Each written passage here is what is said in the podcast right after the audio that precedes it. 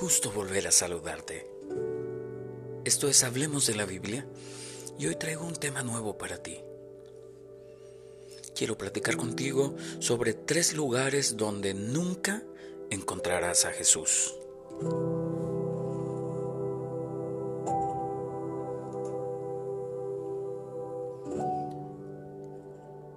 Todos deseamos tener lo mejor.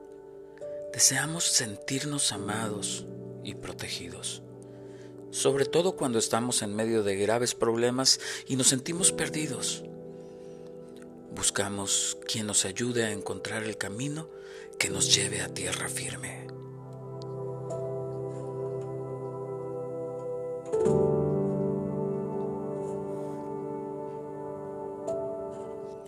Tomando como base esto, quizá debamos formularnos una primera pregunta. ¿A quién o qué estamos buscando cuando tenemos momentos de angustia o de necesidad?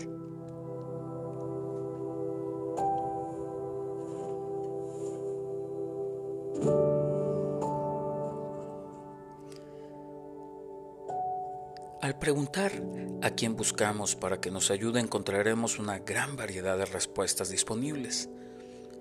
Esoterismo, astrología, humanismo, cienciología, algún familiar o amigo, santería, coaches espirituales, brujería, yoga, alcohol, drogas, pornografía, etcétera, etcétera.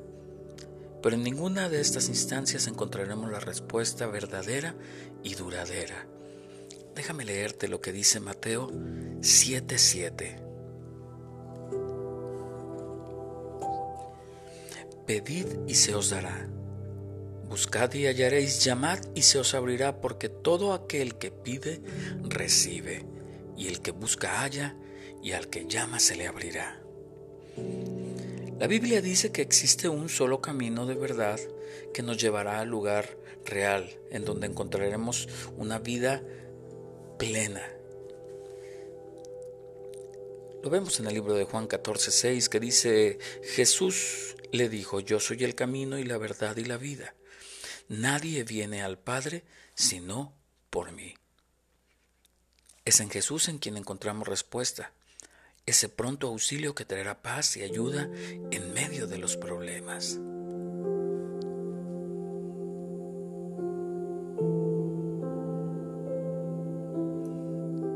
Algo que nos lleve, debe llenar de paz, que nos llena de alegría y de tranquilidad es el saber que puede estar Jesús al mismo tiempo en todas partes. Esto se le llama omnipresencia.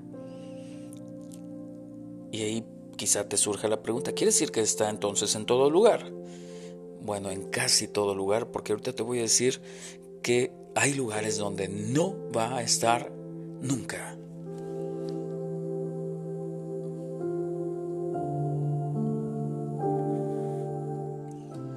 Hablaremos de estos tres lugares donde seguramente Jesús no está. Número uno, Jesús no está en la cruz. Ciertamente la cruz representaba vergüenza y era el castigo para aquellos delincuentes que hacían cosas terribles. Aquel hombre que cometía el delito debía llevar en su espalda un trozo de madera y ir caminando unas distancias enormes para así ser avergonzado frente a la gente. Más adelante sería colgado en otro trozo de madera o de árbol hasta que muriera. Nosotros sabemos que la cruz era un símbolo, de intolerancia y de odio judío contra Jesús y contra los primeros cristianos. Mira lo que dice Juan 15:25. Sin causa me aborrecieron. Tremendo, ¿verdad? El Salmo 22:16 nos narra ese momento de esta manera. Dice, porque perros, o sea, los gentiles, me han rodeado, me han cercado, me han capturado cuadrilla de malignos, los judíos, horadaron mis manos y mis pies. Zacarías 12:10 dice, y derramar sobre la casa de David y sobre los moradores de Jerusalén el espíritu de gracia y de oración. Y miraron a mí, a quien traspasaron y lloraron en crucifixión, como se llora por hijo unigénito, afligiéndose por él como quien se aflige por el primogénito. Y una vez más, la otra escritura que podemos encontrar en Juan 19:37 dice, miraron al que traspasaron.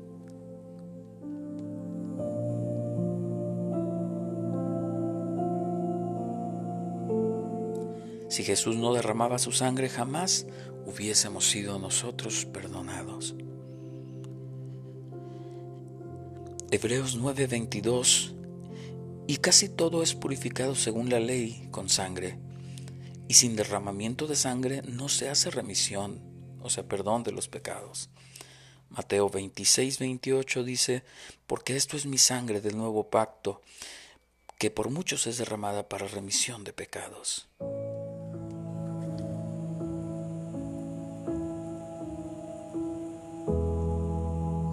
Resumiendo, Jesús fue a la cruz por decisión propia, para pagar nuestros pecados. Él fue el Cordero, el sacrificio perfecto, mas Él no está en la cruz. Por eso es muy importante que no tengas tú imágenes donde Él se vea crucificado, ni de ninguna otra forma de sufrimiento, porque Él no está ahí.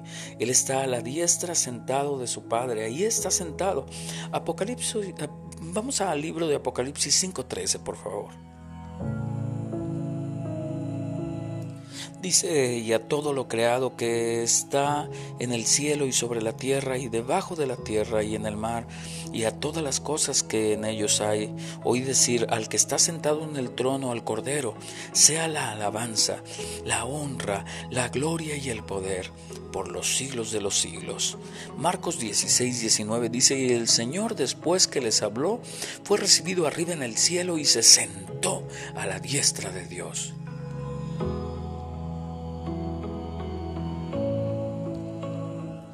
Número 2.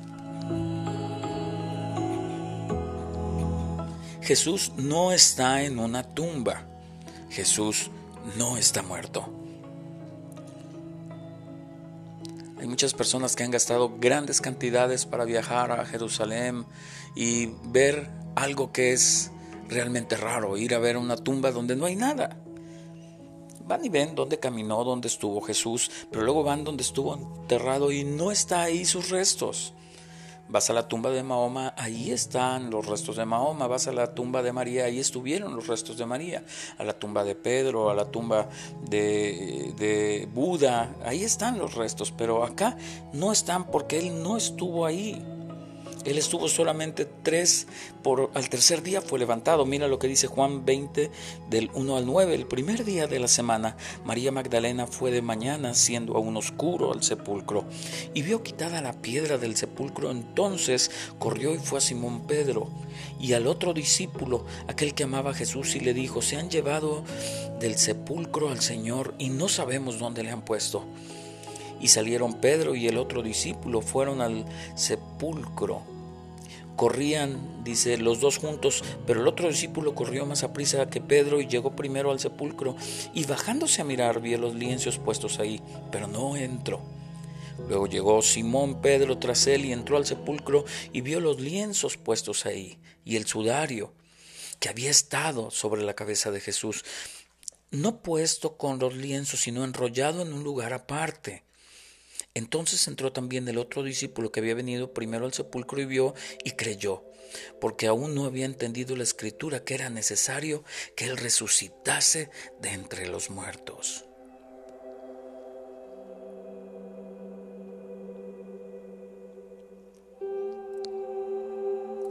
Si Jesús no hubiese resucitado de entre los muertos, todo lo que creemos, toda nuestra fe, sería vana sería hueca, no valdría nada.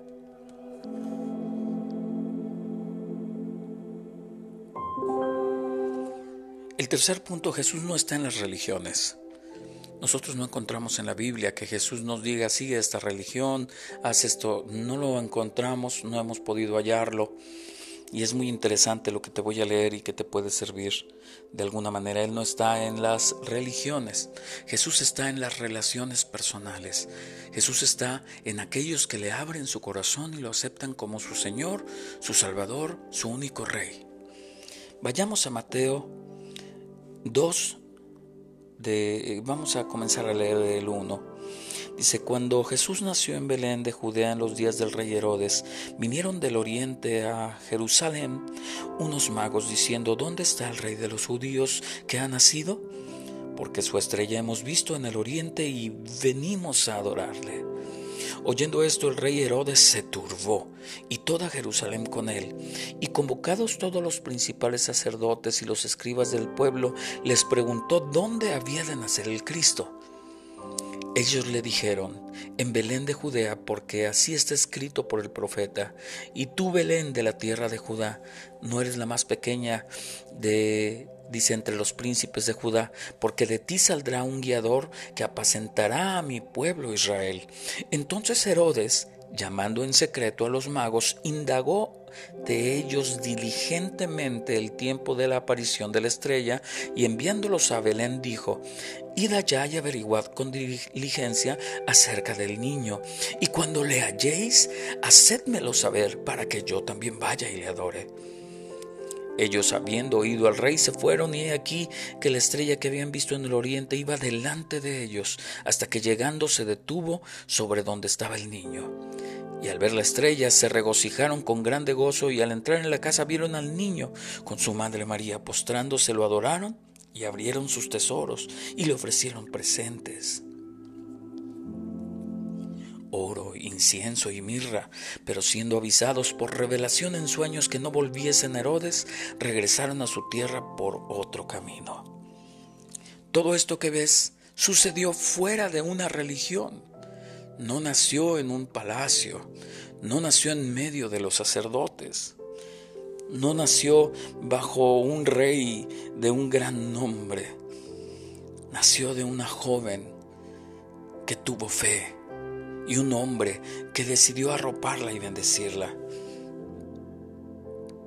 En ese entonces el judaísmo era llamada la religión verdadera, pero Jesús no vino de ahí de esa religión. Jesús nace fuera de Jerusalén. Esto es importante.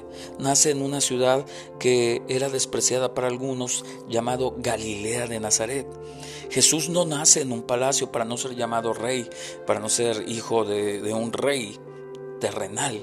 Jesús nace en un humilde pesebre no es hijo de uno de los sacerdotes, no nace con los acaudelados o poderosos, nace fuera de la religión. Ninguno de los religiosos, sacerdotes, reyes, pudieron ver su nacimiento. Fueron simples pastorcillos. Fueron los reyes paganos y astrólogos los que pudieron encontrar a Jesús cuando nació, no la religión ni los que estaban en el judaísmo. Aunque los sacerdotes conocían y sabían perfectamente la palabra, sabían que habría señales inequívocas del nacimiento de Jesús, no les fue permitido a ellos disfrutar de la llegada de Jesús a sus vidas. Hoy Jesús llega de igual manera, fuera de las religiones y tradiciones, las cuales solo dividen a los humanos y los alejan de la posibilidad de ver a Jesús. Busquémonos y encontremos Llamemos y Él nos abrirá. Tengamos un corazón dispuesto y Él ahí habitará. Espero que este tema te guste y que lo compartas con tus amigos, que lo lleves por ahí a tu página de Facebook o de Instagram y que a más personas les podamos sembrar esta semilla de fe. Soy Paco Durán y espero que nos escuchemos en otro capítulo.